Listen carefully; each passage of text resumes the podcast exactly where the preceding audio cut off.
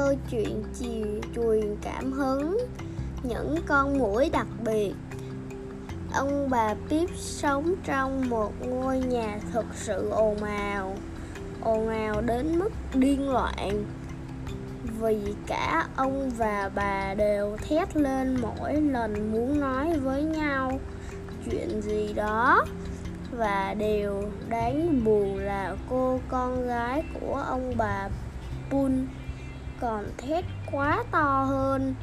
Mỗi lần cần gì đó, cô bé sẽ quát đến là cả giọng và thành một thứ âm thanh chói gắt, khiến người nào nghe thấy cũng hết hồn.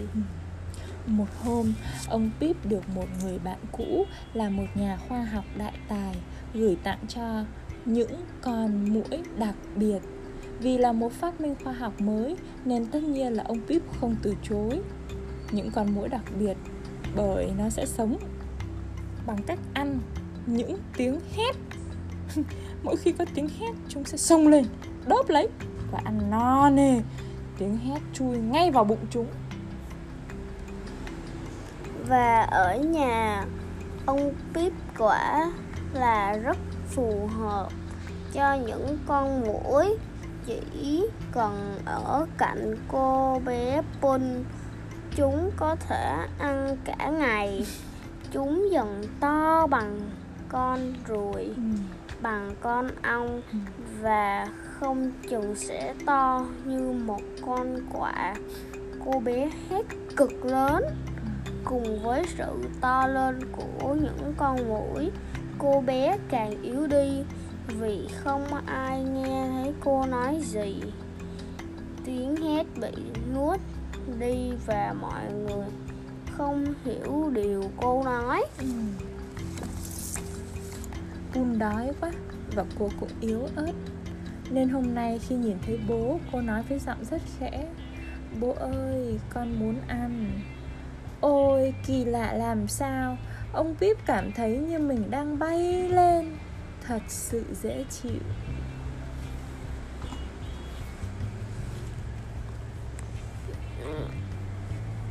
À, Ôi Ông đáp lại thật khẽ. Ừ Bố con mình cùng đi nấu ăn nhé. Và cứ thế cả nhà nhận thấy nói nhỏ nhẹ thực sự dễ chịu chỉ có những con muỗi là đau khổ, vì chúng không còn gì để ăn.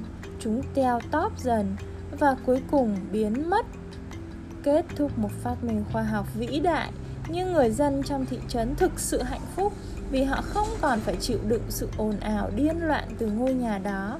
Cuộc sống trở nên dịu dàng biết bao.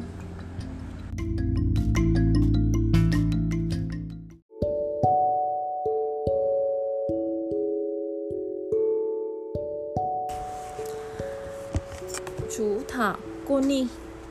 Connie là một chú thỏ nhút nhát. Và vì thế, khi phải đến trường, Connie sợ hãi đến mức không dám ra khỏi hang. Mẹ Connie nói, Ra đây với mẹ Mẹ sẽ dẫn con đến thăm trường. Chưa cần học vội, Chúng ta chỉ đi thăm thôi. Connie rón rén bỏ ra khỏi hang.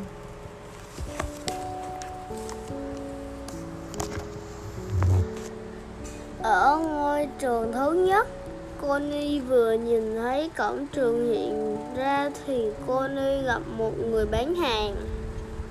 Ông ấy nói là hãy mang thêm một bộ quần áo có gai vì nhọn vì trường học khá nguy hiểm. Connie run rẩy mặc bộ quần áo vào và bước vào trường. Đúng như người bán hàng, nói tất cả những người Connie gặp đều nhìn cậu ta với ánh mắt cảnh giác. Thậm chí một chú nhím còn suýt nữa phun ga nhọn khi vừa nhìn thấy Connie Sợ hãi, Connie chạy ra khỏi trường. Ngày hôm sau, mẹ Connie lại thuyết phục Connie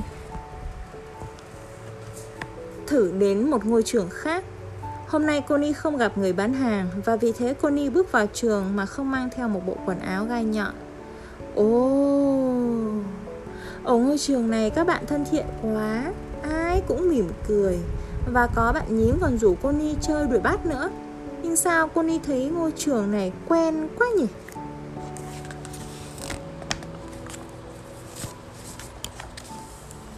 Ừ, có lẽ nào đó chính là ngôi trường mà mình đến hôm qua con đi chợt nhớ ra người bán hàng. Sao cũng quen quá. À, Connie phát hiện ra rồi. Đó chính là bố.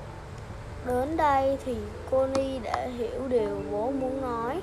Khi mình dùng điều mình sợ hãi để chống lại nỗi sợ Thì chưa chắc đã tốt đâu.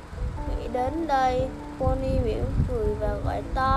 Nhím ơi, chúng mình chơi trốn tìm nào.